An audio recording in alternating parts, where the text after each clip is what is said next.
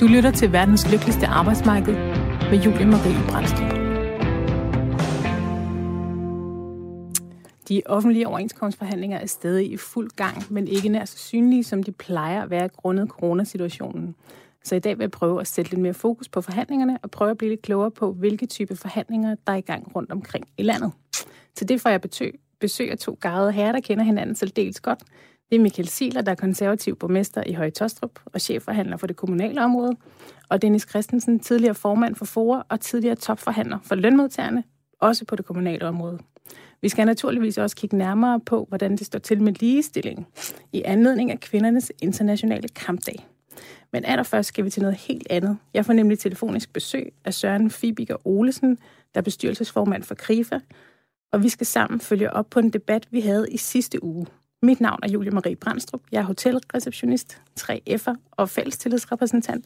Velkommen til verdens lykkeligste arbejdsmarked.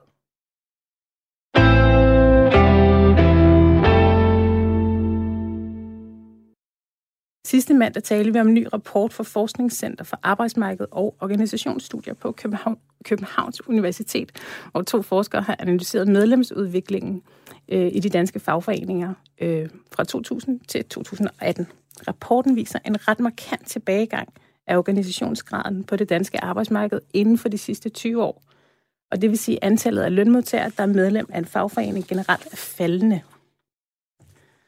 Den traditionelle fagbevægelse, lad os kalde dem for de røde, har tabt medlemmer i perioden og er gået fra, fra at organisere ca. halvfjerds procent af lønmodtagerne til at organisere ca. treoghalvtreds procent, altså godt halvdelen af lønmodtagerne.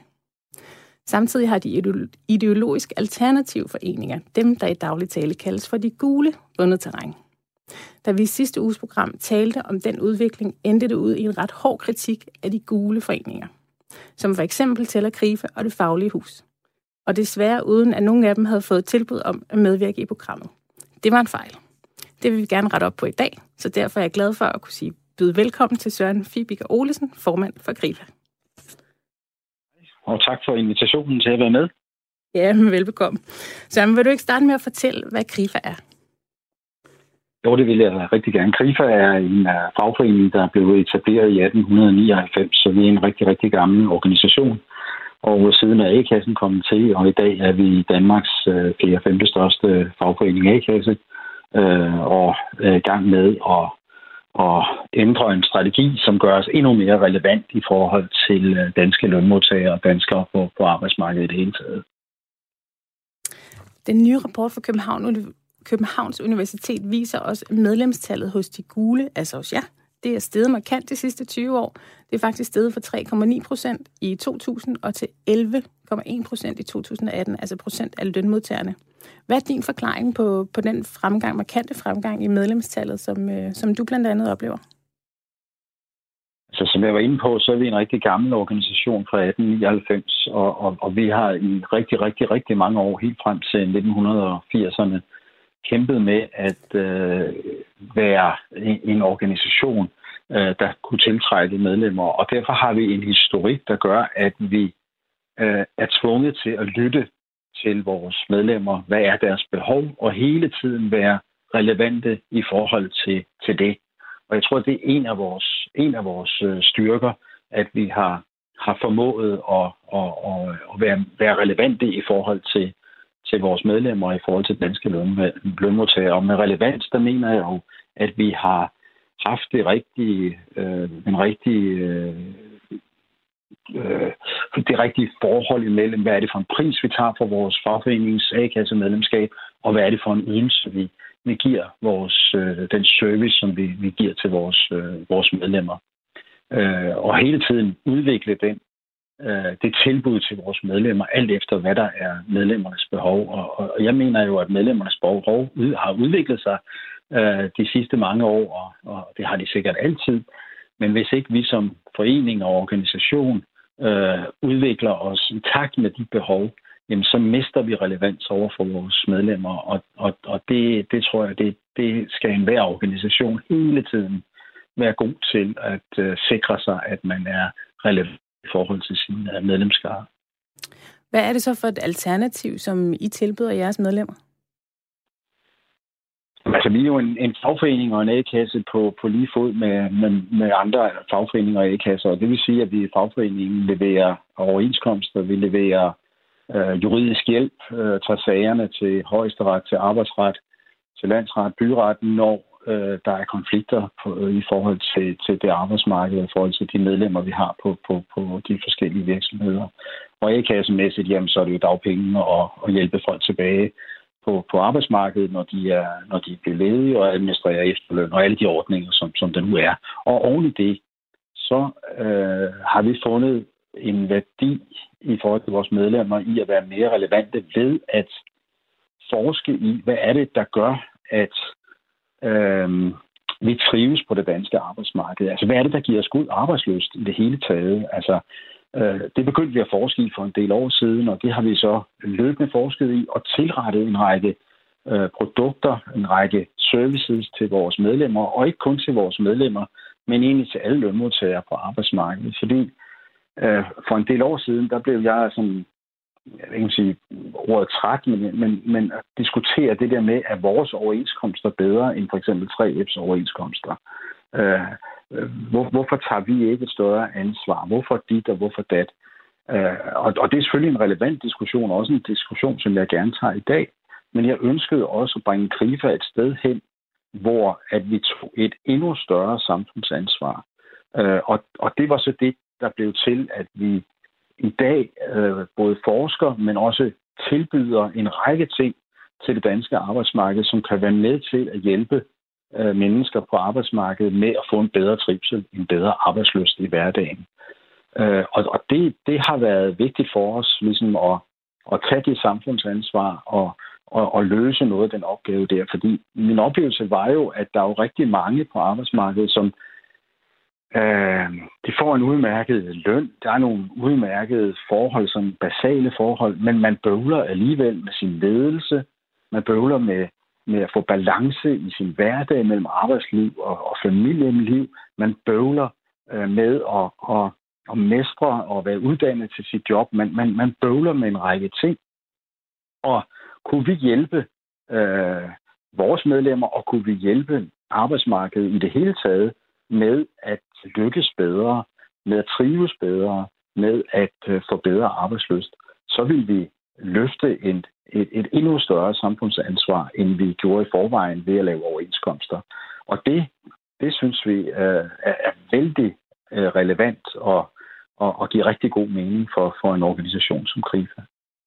Søren Fibiger Olesen, den, den debat, som du allerede for nogle år siden blev lidt træt af, den kommer vi ind på en lille smule mm. senere. Men først skal jeg lige høre dig. Den føromtalte rapport, den viser nemlig også en tendens til, at færre lønmodtagere er organiseret i det hele taget. Altså hvad enten mm. det er hos de gule eller hos de røde. Ja. I to tusind var der syvogtyve procent, der var uorganiseret, og i to tusind atten er det op på femogtredive procent. Er det en udvikling, som bekymrer dig? Jamen, det er det jo, øh, og, og, og, og det er jo da en bekymring, som vi alle sammen, uanset om vi hører til øh, F H-fagbevægelsen, eller vi er, er tværfaglige, ligesom KRIFA er, og står uden for hovedorganisationerne, så må vi jo arbejde med og, og, og, og være relevante. Og en af de ting, som flere af os, både KRIFA, men også nogle af vores kollegaer i andre fagforeninger har arbejdet med, det er, hvordan gør vi os mere relevante over for de Øh, arbejdsformer, de, de, de folk på det danske arbejdsmarked, som ikke er typisk lønmodtagere og ikke arbejder i typisk øh, arbejdsgiver- og lønmodtagerforhold, altså som er vikaransatte, som er, er midlertidige ansatte, som er på nogle øh, kontraktlignende vilkår og, og, og, og, og, og måske arbejder selvstændigt øh, i, i, i nogen grad osv. Og, og, og svitser fra den ene arbejdsform til den anden arbejdsform. Hvordan gør vi os relevante for dem, øh, for at de også vælger en, en fagforening. Og der, der, der er vi øh, rigtig mange, der har forsøgt forskellige ting, men, men der er nok ikke rigtig, der sådan, for alvor er lykkes. Og det arbejdsmarked er jo voksende arbejdsmarked. Øh, og derfor ligger der helt klart en udfordring i at, at gøre os relevante over for nye former, for, for, for en, nye ansættelsesformer i det hele taget. Ja. Og så tror jeg også, der... Ja, måske... Nå, nej. Jeg vil bare sige, at du nævner selv, at, at KRIFA, at I står uden for, for hovedorganisationen, fagbevægelsens mm. hovedorganisation, der har fireogtres medlemsorganisationer. øh, og samlet har de en medlemsskare på øh, en komma tre millioner. Og i sidste uge, der havde jeg besøg af netop formanden for F H, øh, Lizette Risgaard, og hun mener altså, at de gule herunder KRIFA, at de lukrerer på de resultater, som den traditionelle fagbevægelse er med til at skabe. Hvad, hvad mener du om den kritik? Mm. Jamen, det mener jeg ikke er, er berettiget. Altså, vi skaber vores, vores egne resultater, øh, både på overenskomstområdet og i forhold til vores hjælp til vores medlemmer og i forhold til den samfundsopgave, som vi løser, jævnfør det, jeg fortalte før omkring, hvordan vi, vi kan skabe mere trivsel og, og, og god arbejdslyst. Uh, så vi lukrerer ikke, eller, eller nasser for at bruge et, et, et, et lidt anderledes uh, udtryk. Ja, men er det ikke rigtigt, at for eksempel jeres, I er ret konkurrencedygtige på prisen? Det er jo ret billigt at være medlem af KRIFA. Er det ikke rigtigt, at I kan holde jeres udgifter nede, og dermed også prisen på medlemskontingentet, fordi I simpelthen ikke har de samme udgifter, som for eksempel de røde fagforeninger har? Altså, I har ikke udgifter ved at skulle forhandle store overenskomster, og I har ikke udgifter til at skulle uddanne for eksempel tillidsrepræsentanter og arbejdsmiljørepræsentanter. Er det ikke lidt unfair? Altså, nu foregår der jo mange øh, vildledende oplysninger omkring øh, for eksempel KRIFA. Øh, øh, vi bliver kaldt en, en forretning, og nu siger du, at, at vi har ikke har udgifter til at, at forhandle overenskomster og til at uddanne tillidsrepræsentanter osv. Og, og, og det, er jo, det, er jo ikke, det er jo ikke korrekt. Altså, det koster jo også os at, at, at, at forhandle de overenskomster, som, som vi forhandler. Og da vores overenskomster for, øh, ikke dækker så mange medlemmer som F H-fagbevægelsens overenskomster, så, så vil jeg vælge den påstand, at det næsten er dyrere for os at forhandle en overenskomst, end, end det er for, for, for F H-fagbevægelsen. Så, så ja, vi, for, vi øh, bruger penge på at forhandle overenskomster og uddanne tillidsrepræsentanter øh, på, på arbejdsmarkedet. Øh, så så jeg, jeg køber ikke præmissen om, at, at det er derfor, vi er, vi er billigere. Altså, der er i hvert fald én ting, der gør os billigere. Øh, det er jo, at vi ikke har en hovedorganisation. Altså, vi har ikke... Vi er en fagforening, ligesom din fagforening tre F. Men vi er jo ikke medlem af en hovedorganisation, og dermed skal betale øh, et kontingent til, til Lisette og, og hele hendes stab og, og alt det, som, som F H-fagbevægelsen øh, bruger penge på. Så, så et eller andet sted er, er, er, er, er det jo en, en større... Øh, en større årsag end de årsager, som, som du nævner der. Og de sidste øh, mange år, der har KRIFA investeret et, et tocifret millionbeløb i at skabe trivsel og god arbejdslyst på det danske arbejdsmarked, øh, sådan fuldstændig frit for alle lønmodtagere, i og med, at vores forskning ligger frit tilgængelig, i og med, at vi har lavet øh, online-forløb, på, som, som alle kan gøre brug af for at håndtere stress bedre på det danske arbejdsmarked. Øh, hele vores forskning omkring øh, trivsel og god arbejdslyst er lavet om til en, et, et, et måleapparat, der hedder Geis, øh, geis punktum d k, som alle virksomheder, alle lønmodtagere kan bruge for at måle deres trivsel og for at få nogle idéer til, hvordan kan jeg øge min trivsel, hvordan kan jeg arbejde med min arbejdslyst. Så på den måde, så investerer vi og tager vi et, et stort samfundsmæssigt ansvar. Øh, måske ikke så stort et ansvar på uddannelsesområdet, øh, på overenskomstområdet, som F H-fagbevægelsen gør, men så investerer vi massivt i, i øh, hele trivsel og god arbejdslyst øh, dagsordenen. Øh, og den er der virkelig også brug for, at nogen løfter på det danske arbejdsmarked. Ja, det er klart. Men Søren, øh, i sidste uge, så havde jeg jo den frækhed at kalde jer for en fagforretning, og det vil jeg sådan, ja. set, øh, og det vil jeg sådan set stadigvæk gerne stå ved. Fordi jeg har nemlig okay. stadigvæk øh, til gode at forstå, hvorfor for eksempel KRIFA skal betragtes og benævnes som en fagforening. Fordi... Mm. I er jo ikke en forening af fag. Du siger jo selv, I, I er tværfaglige. I mm. har meget få overenskomster, og I kan ikke hjælpe jeres medlemmer til at føre sager ved arbejdsretten, og I kan ikke indgå i trepartsaftaler, og I kan heller ikke strække. Øhm, og du må være den helt rigtige mand til at svare på det her spørgsmål. Hvorfor mm. er det, at I skal betragtes som en fagforening? Jamen, først så vil jeg sige, at præmissen, som du stiller op om, hvad er en fagforening, Den, den køber jeg jo ikke øh, fuldt ud. Altså, jeg synes, der er nogle elementer i det, der, der er rigtige, men jeg køber jeg ikke præmissen fuldt ud, at det er det, der definerer en fagforening. Fordi hvis det er det, der definerer en fagforening, så er man jo fastlåst i en, i en øh, gammel øh, retorik omkring, hvad fagforeninger var øh, øh, for år tilbage. Men, men, og, og, og så, så kom, bevæger vi os ind i den der relevansdiskussion, som vi var, vi var inde på før. Men, øh, og, men... og så igen, at, ja, igen så, sige... så er du jo... Så, så, er du, så er det jo ikke rigtigt, det du siger. Altså, for eksempel, at vi ikke kan tage en, tage en sag til, til arbejdsretten. Det kan vi jo rent faktisk. Altså, de overenskomster, som vi har indgået øh, med for eksempel I T D, som er transportorganisation, eller den nye overenskomst, som vi netop har indgået med, med rejsebranchen. Øh, hvis der er en konflikt på det område, og vi ikke kan løse den konflikt ved, ved dialog eller ved en øh, voldgift, jamen så kan vi bringe sagen op i arbejdsretten, og så er det arbejdsretten, der skal tage stilling til, til, til den tvist, vi har. Og det har vi jo gjort flere gange, okay. Så det er jo ikke korrekt, at vi ikke kan gøre det. Og når du kalder os en forretning, så, så må jeg lave modspørgsmålet. Mener du ikke, at vi er en forening? Altså, jeg er valgt af medlemmerne. Det er medlemmerne, som betaler et kontingent, og som har indflydelse på vores, på vores organisation, på KRIFA. Kan, kan vælge og kan, kan sætte retning for, for KRIFA gennem vores repræsentantskab. Ja, det kan men, man ikke i en forretning, det kan man kun i en forening. Ja, men en af de ting, som jeg i hvert fald oplever på egen krop, skulle jeg til at sige, mm, at, mm, øh, mm. At, at jeg ikke mener, I er gode nok til, det er at fortælle øh, dem af jeres medlemmer, som for eksempel kunne være mine kollegaer inden for rest- mm. hotel- og restaurationsbranchen, at der mener jeg simpelthen ikke, I er gode nok til at fortælle dem, at hvis de får en sag, når de arbejder under en tre F-overenskomst, så kan I ikke hjælpe dem i arbejdsretten. Og der kommer de simpelthen utrolig meget i klemme, fordi at den information, de tror, at, at, at du er i stand til at hjælpe dem. Men det er du bare ikke. Ikke med det i hvert fald. Nej, jeg kan ikke bringe en, en, en sag for dine medlemmer i arbejdsretten, hvis den er det baseret ved, på det en tre F. Det ved dine medlemmer ikke.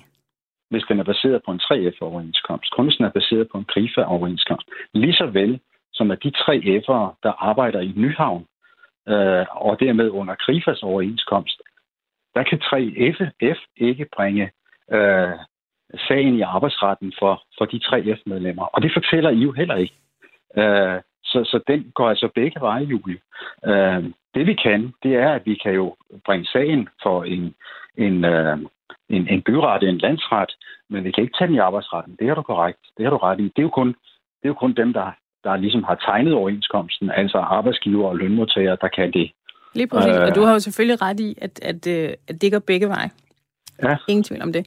Mm. Jeg skal lige høre her, du har skrevet et, et debatindlæg, som blev bragt i Altinget, øh, om, den, om den her rapport, vi før har omtalt, hvor du skriver, at den er klart og tydeligt bevis på, at den danske model, den trænger til at blive kigget efter mm. i sømne. Mm. Hvorfor, mm. hvorfor mener du det? Jamen, det mener jeg, at øh, i og med, at danske øh, lønmodtagere og danskere på arbejdsmarkedet generelt vælger øh, KRIFA og, og andre fagforeninger, som står uden for hovedorganisationerne. Altså, vi repræsenterer samlet set, nu sagde før, at Lizette og F H repræsenterer en komma tre millioner. Jamen, det os, der står udenfor, repræsenterer jo omkring fem hundrede tusind, en halv million øh, medlemmer. Og øh, der mener jeg, at man er nødt til, i stedet for at ligesom sige, det er for dårligt, at, at danskere på arbejdsmarkedet har valgt og nogle fagforeninger, som, som står ude for hovedorganisationerne. Så det skal vi have lavet om på. Så må man respektere danskernes valg og sige, at nu har danskerne valgt, som de har. Og det vil sige, at vi repræsenterer næsten en halv million lønmodtagere, og F H repræsenterer en komma tre millioner lønmodtagere. Hvordan kan vi så i fællesskab ændre den danske model sådan, at vi øh, sammen står stærkest på på øh, arbejdstagersiden. Øh, og, og derfor tænker jeg, at en modernisering af den danske model jo også handler om, at øh, organisationer som KRIFA skal ind og have noget indflydelse øh, og sidde og, og, og tale sammen, også med F H-fagbevægelsen, om, hvordan ændrer vi arbejdsmarkedet, og hvordan øh, kan vi sammen ja, sikre og forbedre arbejdstagers vilkår på det danske arbejdsmarked. Jeg kommer lige i tanke om sådan lidt, lidt dårlig sportsanalogi. For jeg kan ja. ikke lade være med at tænke på, at det virker som om, at den danske model, øh, og her under hovedorganisationerne, ja. er sådan en stor national fodboldturnering, hvor alle elsker spillet og kender reglerne. Øh, og I vil rigtig gerne være med i den her turnering. Og det mm. kan jeg sådan set godt forstå. Øh, men, men det er som om, at I mødte op med jeres egne regler, som i bund og grund minder mere om håndbold, øh, som også er et rigtig fint spil, men det er bare mm. ikke rigtig det, der bliver spillet. Og det er mm. lidt ærgerligt over, at I ligesom ikke kan få lov til at være med. Øh, er det helt forkert at se sådan på det? Ja, det synes jeg, fordi målet med spillet, det er jo at forbedre arbejdstageres vilkår på det danske arbejdsmarked. Både løn- og ansættelsesvilkår, men også trivsel og god arbejdslystvilkår.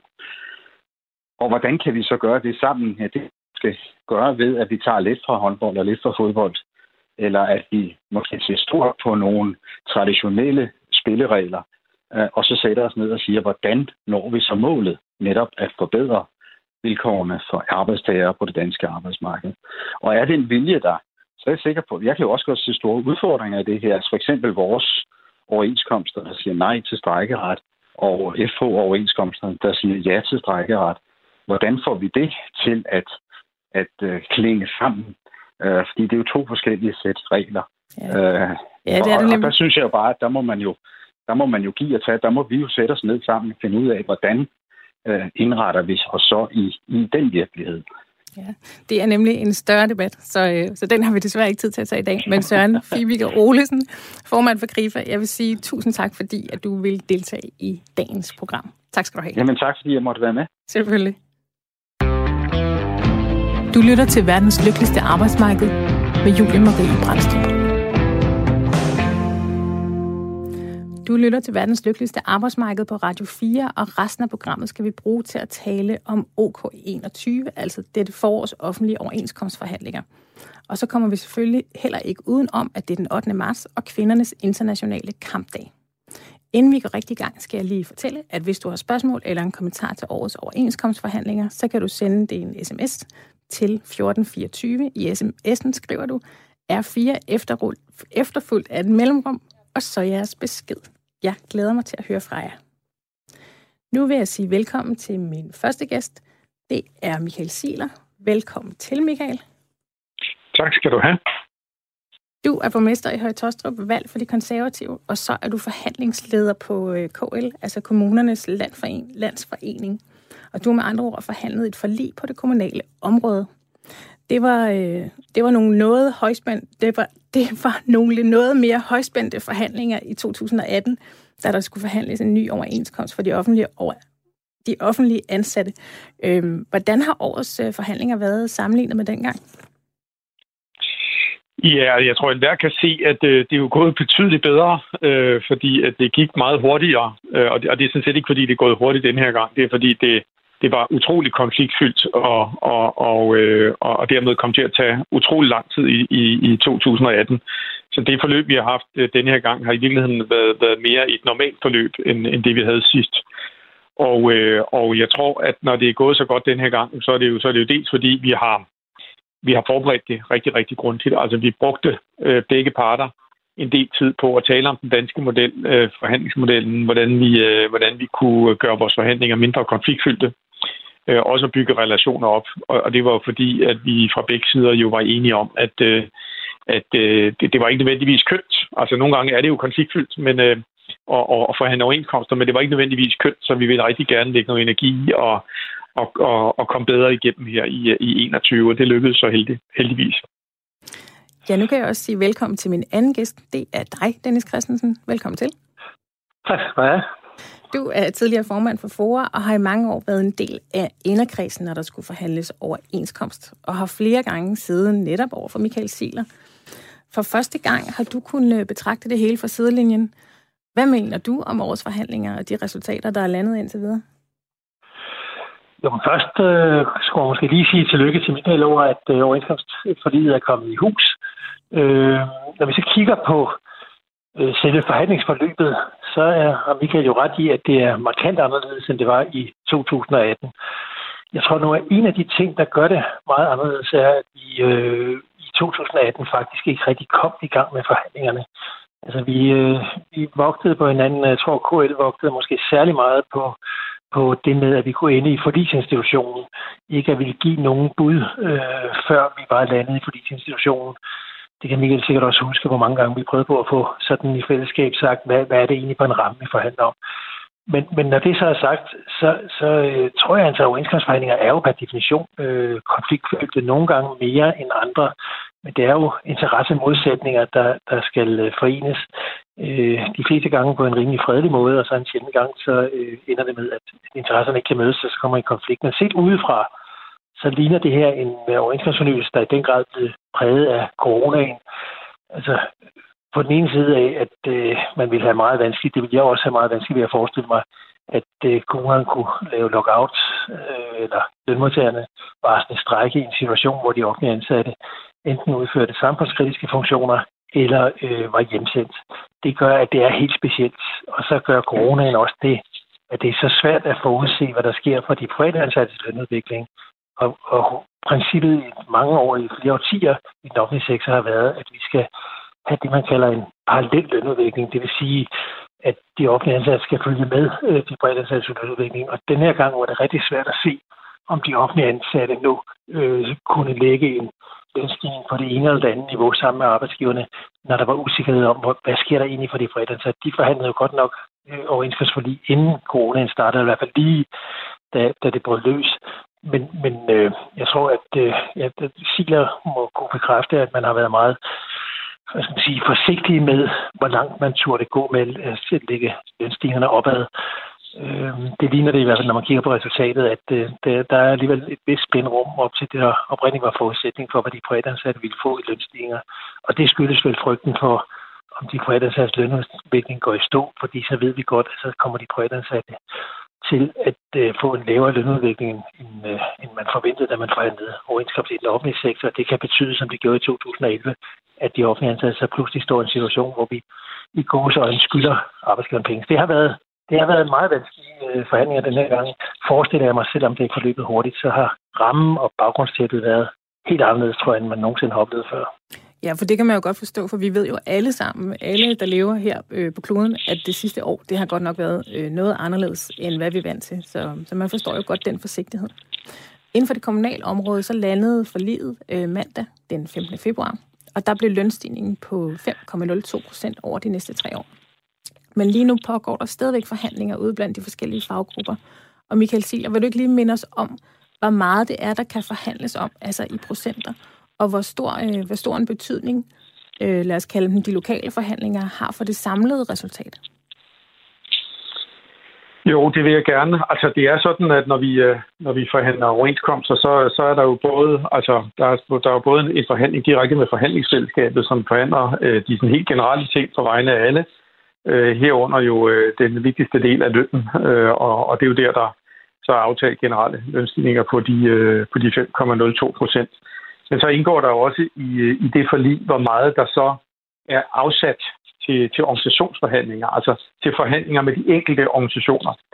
Øh, og, øh, og det her til svinger jo, fordi det er jo et spørgsmål om, hvor meget, øh, hvis, hvis rammen er, hvis, hvis den samlede, øh, hvis det der er råd til samlet set ikke er ret meget, så vil man helt have det hele som, som lønstigninger. Hvis, hvis det er lidt mere, så er der plads til, at der bliver afsat noget af den samlede ramme til, at man kan forhandle med de enkelte organisationer.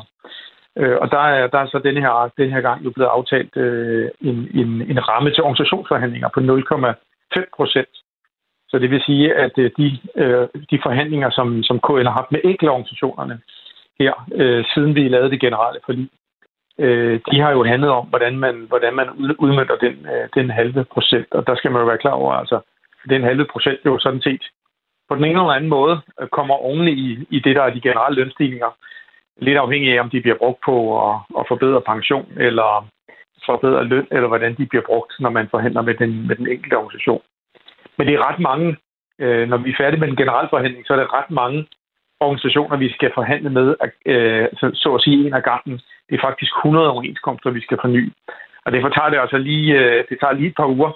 Så det, at vi ikke er helt i mål, vi er næsten i mål, men det, der lige mangler et par stykker endnu, er sådan set ikke udtryk for, at... Øh, At, at vi ikke har, har, har grund til at tro, at vi bliver enige. Det er simpelthen bare et spørgsmål om, hvor, øh, hvad er vores kapacitet, hvor meget, hvor meget kan vi klare af gangen. Ja. Og vi kan jo ikke sige noget om, hvad, hvilke forhandlinger, der er i gang lige nu, eller hvilke forhandlinger, der allerede er blevet afsluttet. Det, det venter vi med at afsløre til, til det hele faldet på plads. Men Dennis Christensen, lidt det samme spørgsmål. Vil du ikke prøve at give os nogle eksempler på nogle af de betydningsfulde ting, der, der tidligere er blevet, blevet forhandlet? For eksempel, når efter at dig og Michael øh, sidste år, øh, eller i to tusind og atten, gik hver til sit. Jo, altså, øh, Michael har jo ret i, at det er jo, øh, jo en, en begrænset størrelse, der er forhandlet om, øh, efter at man har indgået det generelle forlig, fordi det, der er fælles for alle, det som alle ansatte i kommunerne får, det er det vel det, der koster mest, enten det er lønstigning eller det er andre typer forbedringer. Øh, men, men det spiller en rigtig stor rolle på lønmodtagersiden. Altså, når man sidder og forhandler som lønmodtager, så er det at kunne gøre noget specielt for sin egen faggruppe, eller hvis man, ligesom i F O A, har rigtig mange faggrupper, det spiller en rigtig stor rolle for, hvordan det endelige resultat for den enkelte faggruppe, det enkelte medlem kommer til at se ud. Og derfor så øh, vægter vi det her med at få afsat nogle penge til de organisationsforhandlinger. Det, det, det, det har traditionelt været vægtet højt, øh, og denne gang er der jo øh, trods alt nogle penge at forhandle om. Hvis vi går tilbage til to tusind og atten, så var der jo ikke øh, så forfærdeligt mange penge afsat til organisationsforhandlinger. Til gengæld var der afsat både en rekrutteringspulje, øh, som var meget interessant for F O A, fordi det var fra K L's side et udspil om at gøre det øh, nemmere, eller i hvert fald forbedre mulighederne for at rekruttere især på social- og sundhedsuddannelsernes øh, område. Øh, og så var der også en pulje til lavtlønnede øh, og til ligeløn.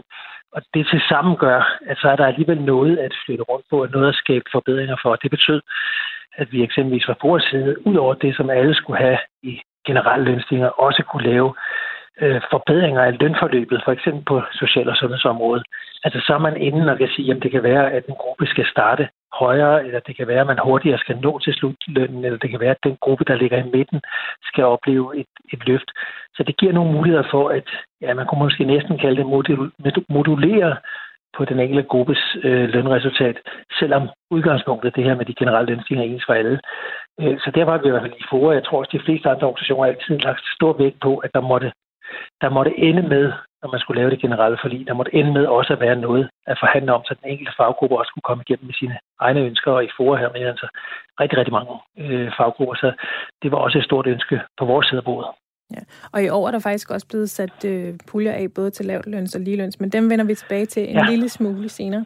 Men Michael Sieler, det her øh, skulder ved skulder-princip og musketereden, som vi så i to tusind og atten, det har vi slet ikke hørt noget til i år. Øh, det er måske noget, der passer dig meget godt, men øh, hvorfor har vi ikke hørt mere til det? Jamen, det er, det er rigtigt, vi hørte rigtig meget til det øh, i atten, og, øh, og øh, hvad skal man sige...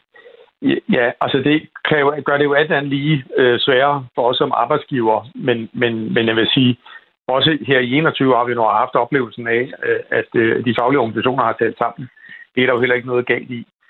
Der, hvor det var svært i atten, det var jo i virkeligheden, at det her skulder ved skulder, det gik på tværs af, af, af det, vi kalder forhandlingsbord, fordi øh, det handlede jo om, at, øh, at på, på det statslige område, der var en gruppe, nemlig akademikerne, der gerne ville have have sikret sig deres, deres spisepause. Over på det kommunale område, jamen der, der var jo en særlig gruppe, som skulle hjælpes, og det var, det var lærerne. Og så var det hele sådan ligesom bundet sammen med løn. Og det gjorde det svært, fordi at, vi, at, at når vi forhandlede hos os, når jeg sad over for Dennis, så handlede diskussionerne også om den der spisepause, som slet ikke var et egentlig reelt problem på det kommunale område. Og når, når man forhandlede ved det statslige bord, så handlede det også om lærerne, som, øh, som, øh, som jo slet ikke var et tema egentlig på, på, det, på, det, på det statslige bord.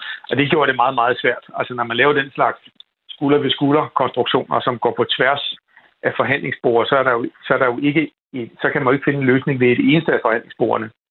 Det, der kan man sige, at, at der, har det, der har det været meget renere denne her gang, fordi at, øh, vi har jo haft modpart, som selvfølgelig har talt sammen, som for eksempel har aftalt med hinanden, at der skulle være et lavtløns- og ligelønsprojekt.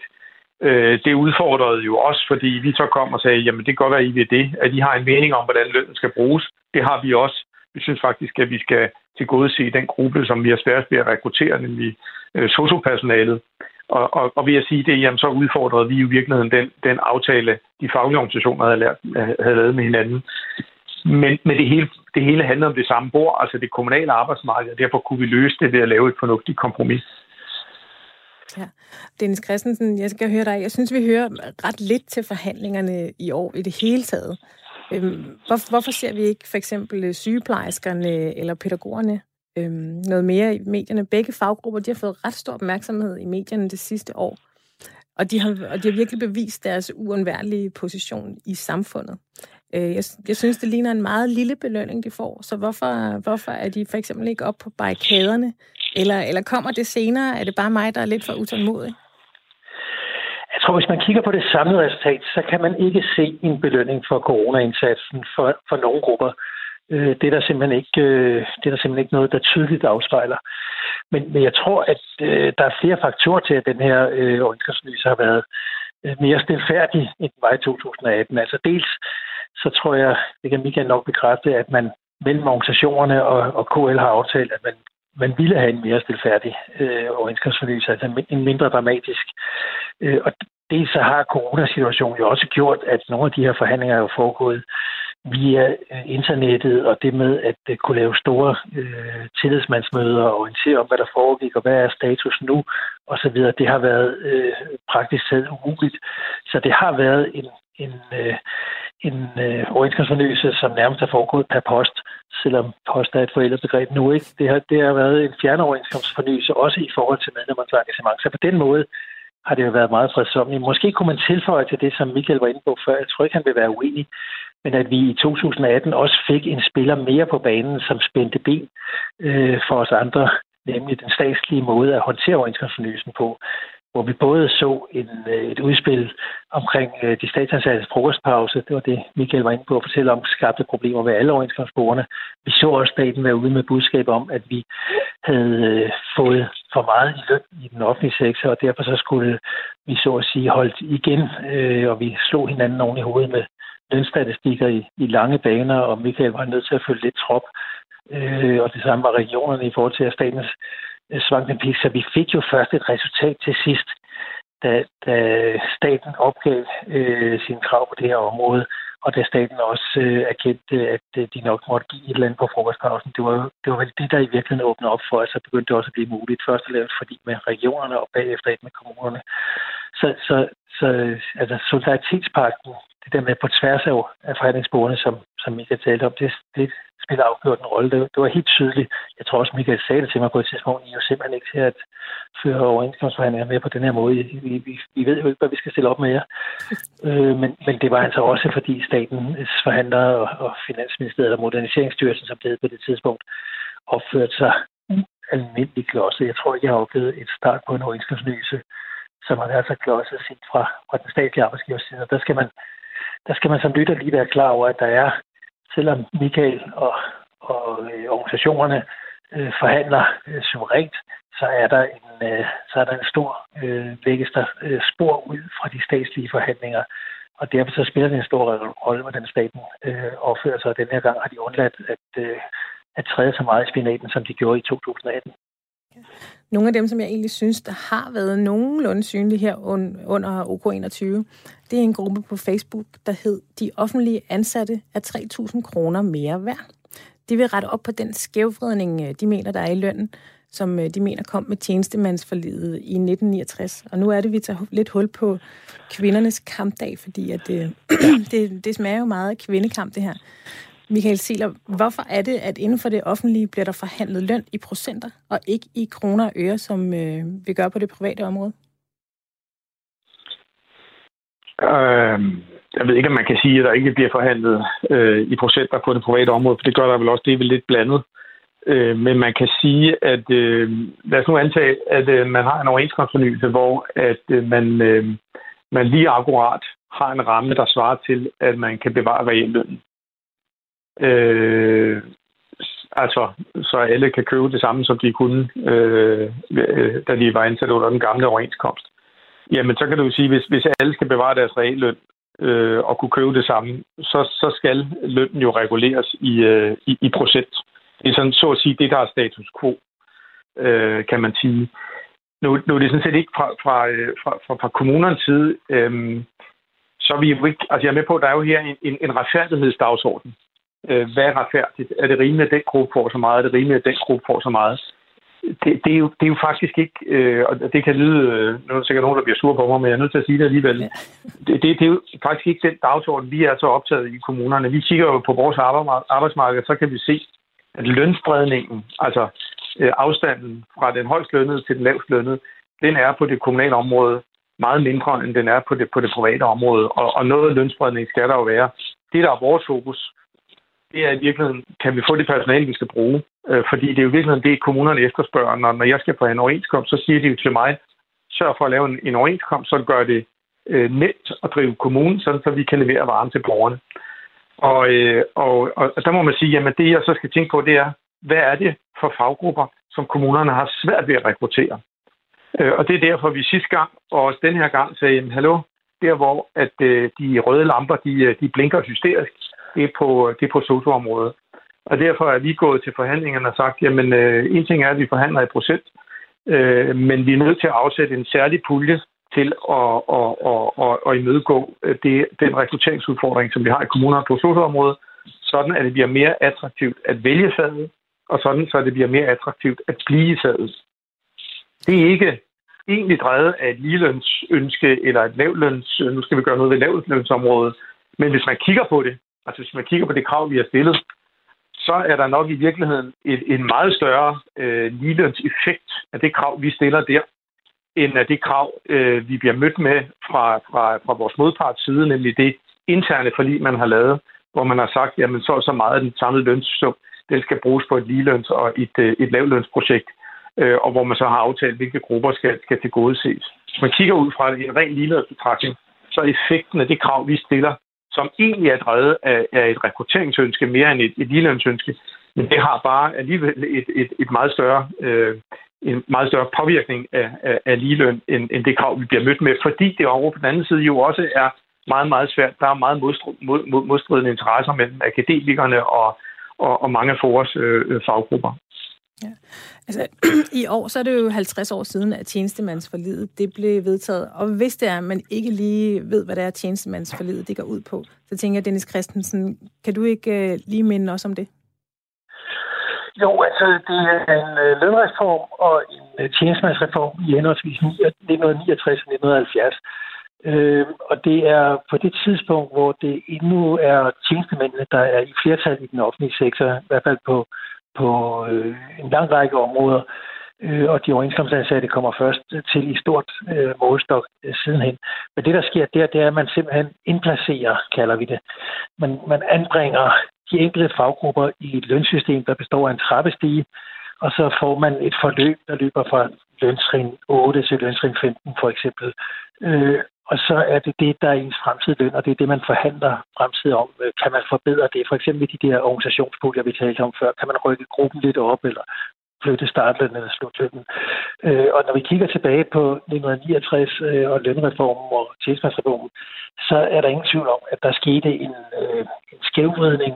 De fag, der var øh, de typiske kvindefag, de blev ikke, øh, og dem, der typisk har med omsorg og pleje at gøre, de blev ikke placeret på samme måde som mandefag, eksempelvis med den samme uddannelse, samme ansvar, den samme erfaring osv. Og det er det, man kan sige, sygeplejerskerne har slås med rigtig meget siden. Siden er sosuerne kommet til, eksempelvis det pædagogiske personale også. Og her, der er det i højere grad, synes jeg, et spørgsmål om, at, at det, det, der så er den typiske kvindefag her, når vi sammenligner det med de typiske mandefag i den private sektor, at så, så kan vi se et tydeligt billede af, at det her med, at mænd typisk arbejder med døde ting i den private sektor, og kvinder typisk arbejder med, med levende mennesker øh, og omsorg og pleje og pasning i den offentlige sektor, at det har ført til, at man øh, halter bagud lønmæssigt. Så har Michael ret i, at øh, den halv milliard, især der i to tusind atten, øh, som blev som vi i fællesskab formøblede, især på sosu-området, det har en øh, klar øh, ligelønsmæssig effekt. Det øh, anerkender jeg fuldstændig. Øh, og de et hundrede og fyrre millioner, der er i år på sosu-området, er beløbet vist. Det, det har selvfølgelig også en effekt.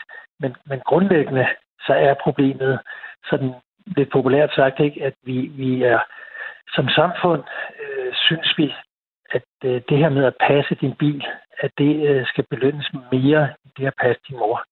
Og det er sådan det fundamentale problem i, i uligelønnen, udover det med, at der er grupper, der blev indplaceret øh, ved lønreformen og tjenestemandsreformen der øh, omkring øh, nitten niogtres til nitten halvfjerds. Øhm, og derfor er der stadigvæk uligeløn på det danske arbejdsmarked. Derfor vil Michael stadigvæk blive mødt med ligelønskrav øh, i de næste mange år, indtil vi får slået det her ligelønsproblem i jorden, og det, det gør vi først den dag, vi, vi siger, at det at arbejde med mennesker skal være lige så meget værd, som det at arbejde med døde ting. Altså når vi kigger på, hvad, hvad kræver det af kompetencer, hvad kræver det af uddannelse, hvad kræver det af, af viden og øh, ansvarstagelse, ansvarstagning osv. osv. Øhm, så, så lige præcis her den ottende marts, der er der grund til at sige, at vi har stadigvæk et ligelønsproblem, øh, og der er stadigvæk grund til, at man ved overenskomstforhandlinger stiller krav om at øh, få, få øh, gjort skævdeling, og det er jo det, det handler om, gjort skævdeling over til, øh, til kvindefagene. Og hvis jeg lige må tilføje det her med, øh, øh, hvorfor vi har procentvise lønforhandlinger i den offentlige sektor har haft det i rigtig mange år i modsætning til det store private L O-område, F H-området, og det i dag, som forhandler forskningsvis i kroner og øre. Det er jo øh, fordi vi i den offentlige sektor i rigtig, rigtig mange år har haft en samlet forhandling. Øh, vi forhandler fra top til bund. Når, når Michael forhandler med sine modparter i kommunerne, så er det den yngste Piccolines løn, og det er den højst lønnede kommunaldirektørs løn, og alt, hvad der ligger derimellem, man forhandler på samme tid.